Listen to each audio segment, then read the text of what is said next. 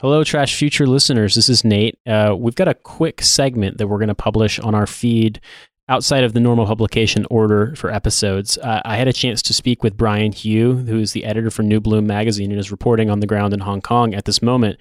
And we had a quick discussion about what's taking place in Hong Kong and the attempts to organize a general strike and some of the larger contextual issues around what's happening there and specifically how Hell World technology of the future plays a role in making protest more difficult. Anyway, I hope you enjoy.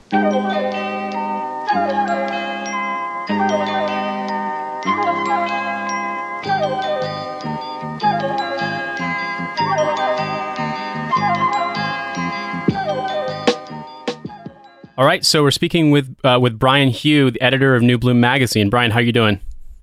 Pretty good. Thanks for having me. Very, very glad to have you. So, could you maybe give our listeners a little bit of background as to what's going on in Hong Kong right now? Mm-hmm. So currently, Hong Kong is in the middle of a set of protests, um, which are quite large. The one on Sunday, for example, is thought possibly to be the largest protest in the history of Hong Kong, uh, mobilizing over 1 million people, um, which is one in seven residents of Hong Kong. And so the protests are against an extradition bill that is being pushed forward by the Hong Kong government at Beijing's behest.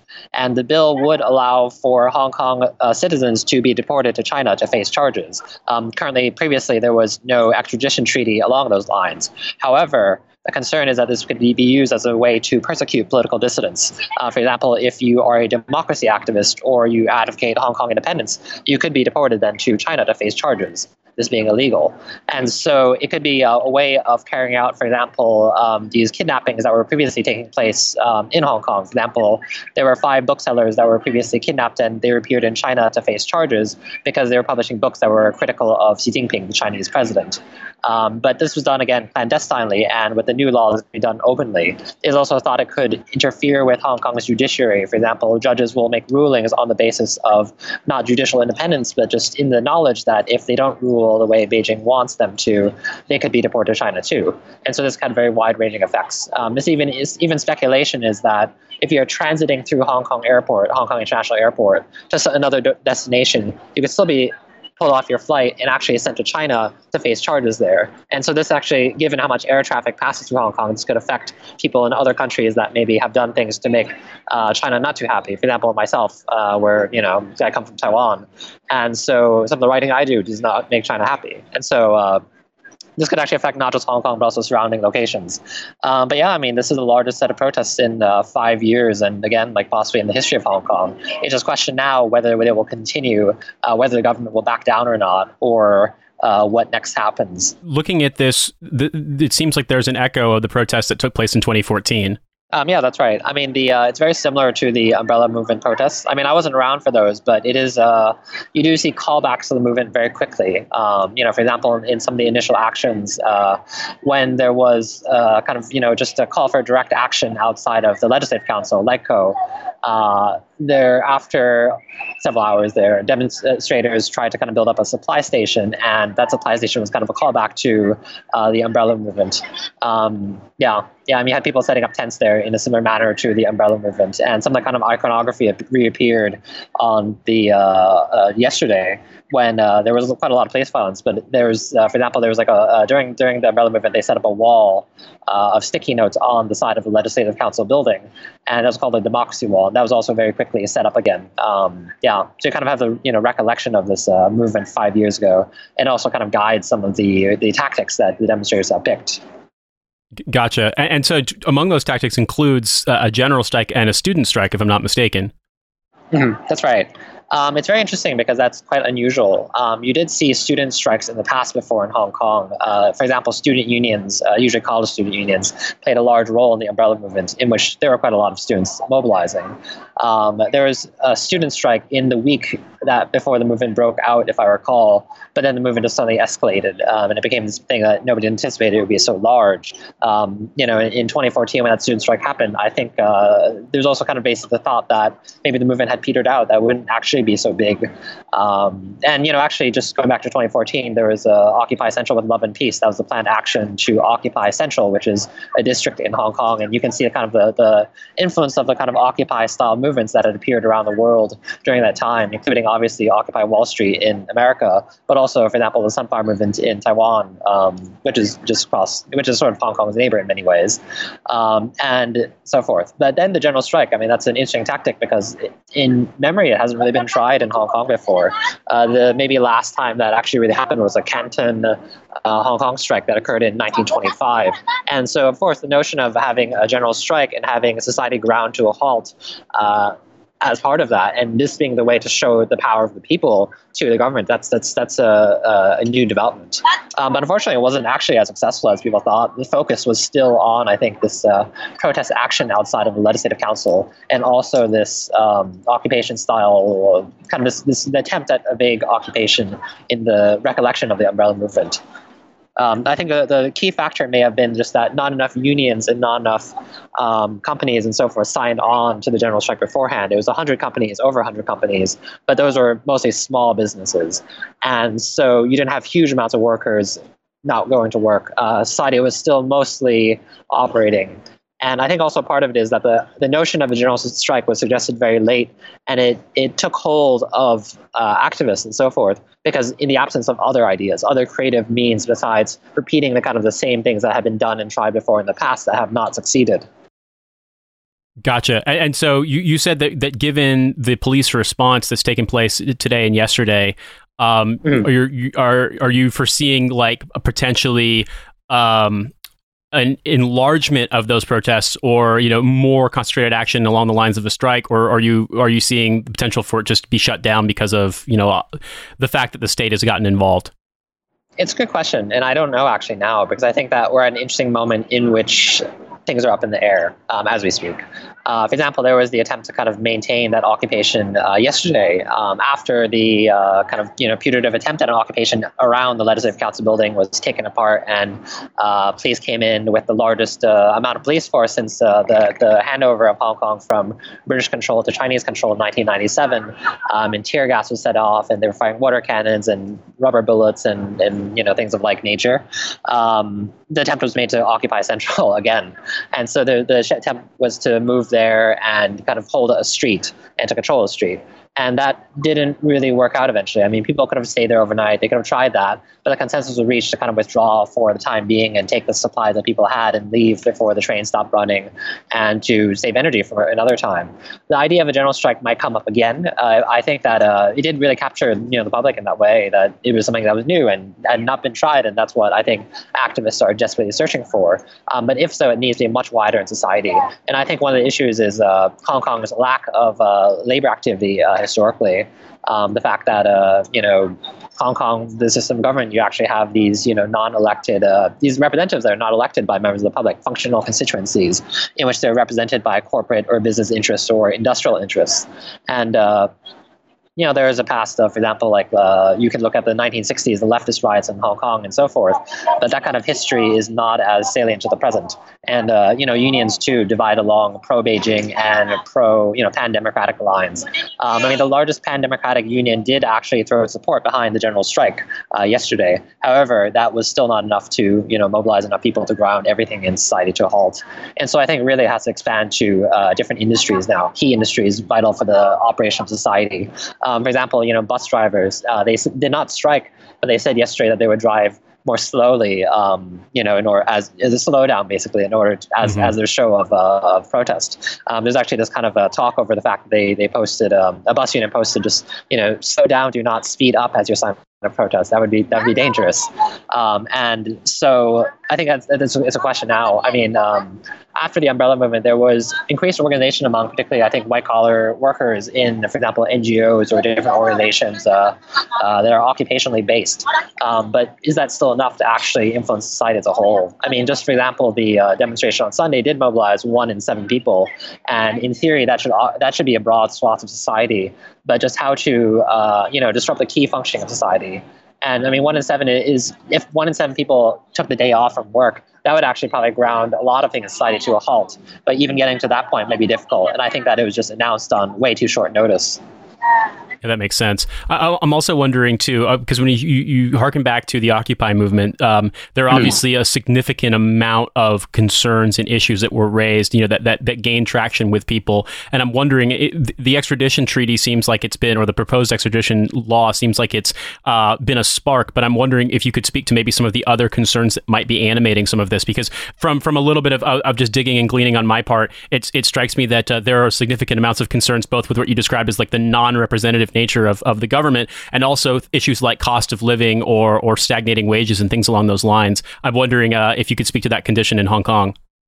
Yeah, I mean, Hong Kong is one of the most unequal societies in the world, and young people face uh, low salaries, uh, long work hours. They live in cramped, extremely cramped buildings, and so these are again, like I mean, I think as also with uh, the Occupy movements and so forth, these are also an animated concern that uh, you have these uh, socioeconomic discontents that motivate people into action, and that action also um, is tied to democratic freedoms. Um, the fact that people don't have uh, you could say, economic democracy.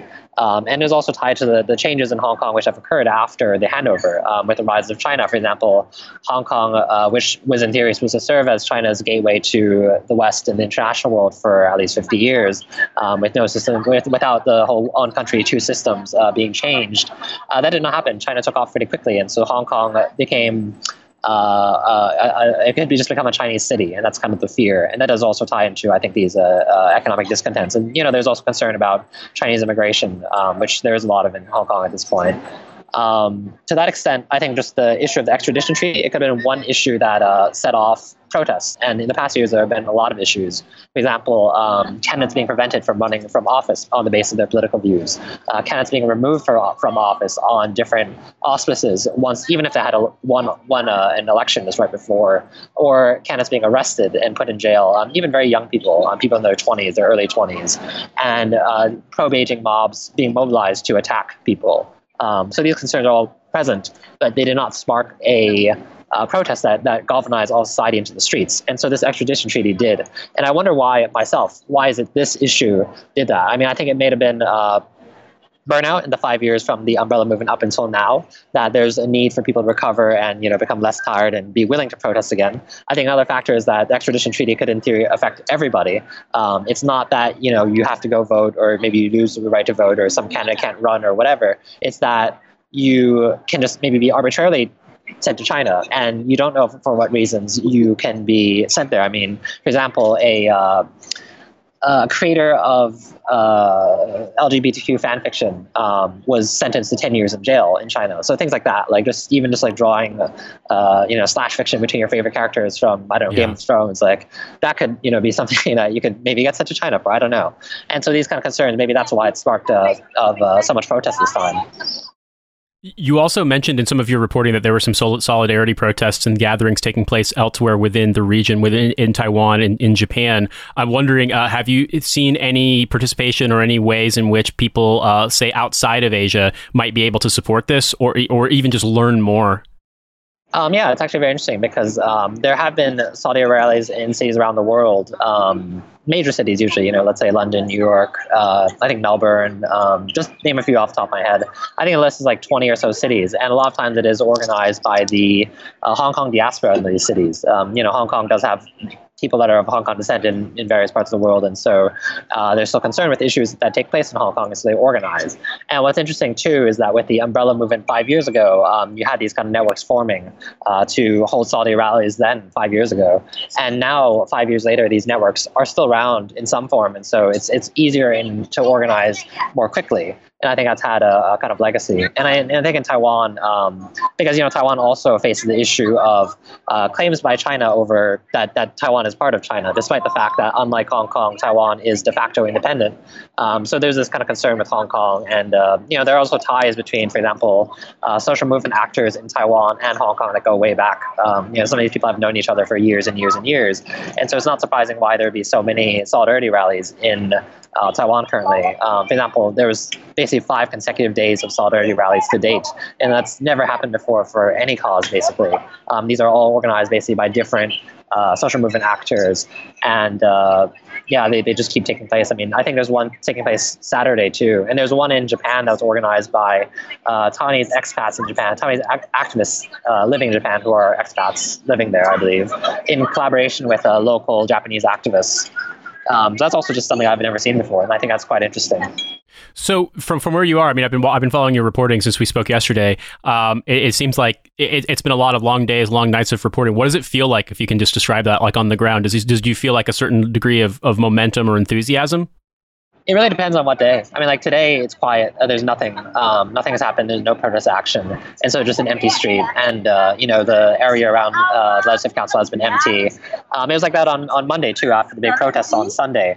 Uh, you know, the the historic, possibly uh, largest protest in Hong Kong history, in which just all the traces of the protest were removed, and, and just the area around LegCo was just empty, and uh, that you could see the police setting up barriers in preparation for um, just anticipated future protests. You see the office workers just testing the barriers because they seem bored and have nothing else to do, and things like that. Um, but it's also kind of surprising how how these these uh, explosions of mass activity and they just disappear, and then you'll have another explosion and it disappears. I think just in general with the you know let's say occupation stop protests from Occupy Wall Street up until the present, it's one of those things that's like almost a little frightening that the city just kind of devours protests. Um, you know, if you're around the block, you might not even notice a protest that's tens of thousands of people, and then the next day, sometimes very few traces of it remain.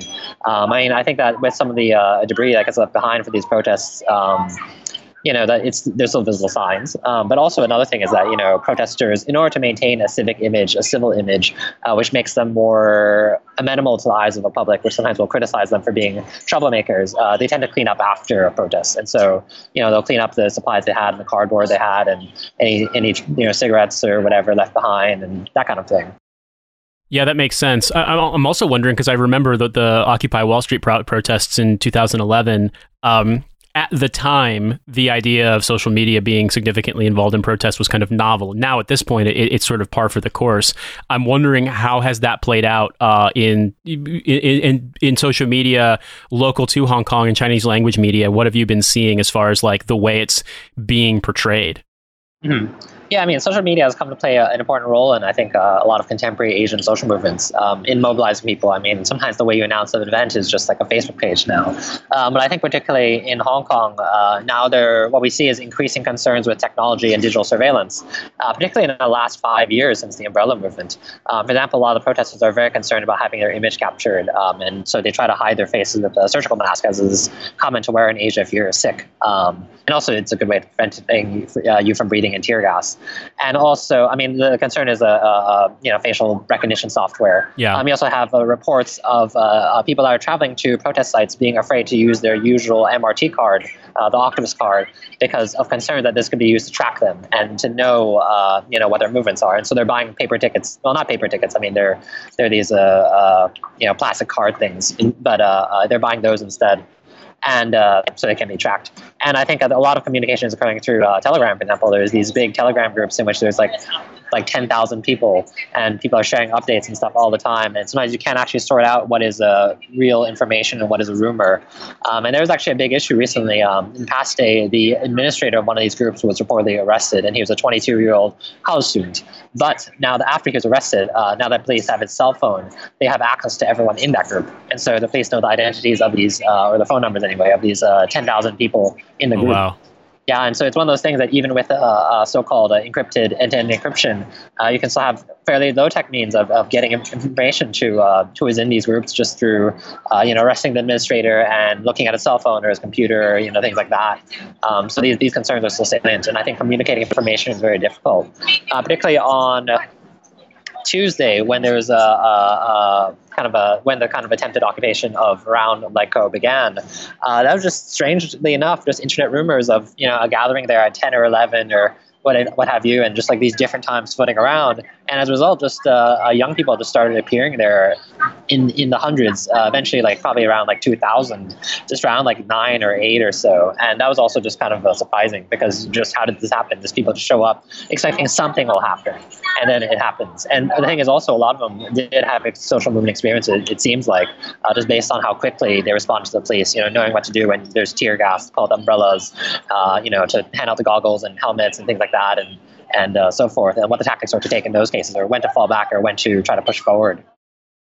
Wow, that's that's that's really. I mean, it's just kind of mind blowing when I think about that. About the extent to which, number one, that information is able to be disseminated, that people are able to be informed. But then number two, like you just described, the extent to which, if something is compromised, then all of a sudden that falls into the hands of the state, and you know, who knows what's going to happen. I mean, as I understand it, there were crackdowns, not like en masse, but there were there were crackdowns following the 2014 protests involved with. You described it previously with people, you know, even as young as like undergraduate age going to prison.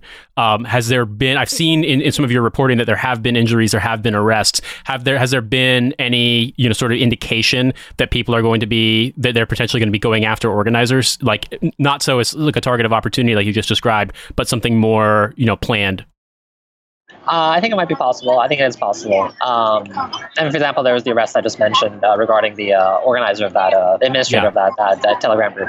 Uh, but I think also just a lot of the people we see now are sort of new faces. I mean, some of them seem experienced, but some of them actually seem very young. Uh, they seem like they weren't old enough to participate in the umbrella movement. And so it's also not very clear who the demonstrators are even at this point, just that they appear and, and you know, gather. And it's not very clear who the leaders are or things like that, or if there are leaders.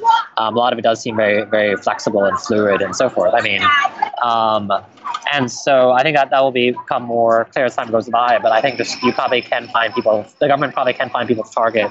Uh, for example, in the age of digital media and social media, you could find key opinion leaders online and, and target this person as a uh, sign of intimidation. And I think the government will do that. I mean, the police have noticeably adopted a mentality of protesters are the enemy. We're not your fellow citizens, you're the enemy. And that applies to young people, that applies to journalists, and so forth. And, you know, you have cases of targeting, um, you know, for them, targeting journalists to fire at them, or, uh, you know, random searches conducted of young people. Um, and so I think, yeah, the, the possibility of reprisals is quite high currently. All right, Brian. Well, thank you so much for your time on this. We really appreciate this update and this information. And I just want to give you an opportunity to to plug any of your own work. Mm-hmm. Yeah, thanks for having me. And so I run New Bloom Magazine. Um, I'm one of the founding editors. Um, we're a Taiwanese publication. We were founded in 2014 after the Sunflower Movement, which was an occupation of the Taiwanese legislature for a month, about similar issues regarding sovereignty and, and democratic freedoms being eroded um, due to the desire to unify with China. And so we also are concerned with uh, Asia Pacific politics more broadly from a left perspective, from an implicitly radical left perspective. And that includes Hong Kong, which is why I'm here currently. Um, and so yeah, so yeah, just feel free to follow us for continued continued uh, news reports on what's going on in Hong Kong or in Taiwan or elsewhere.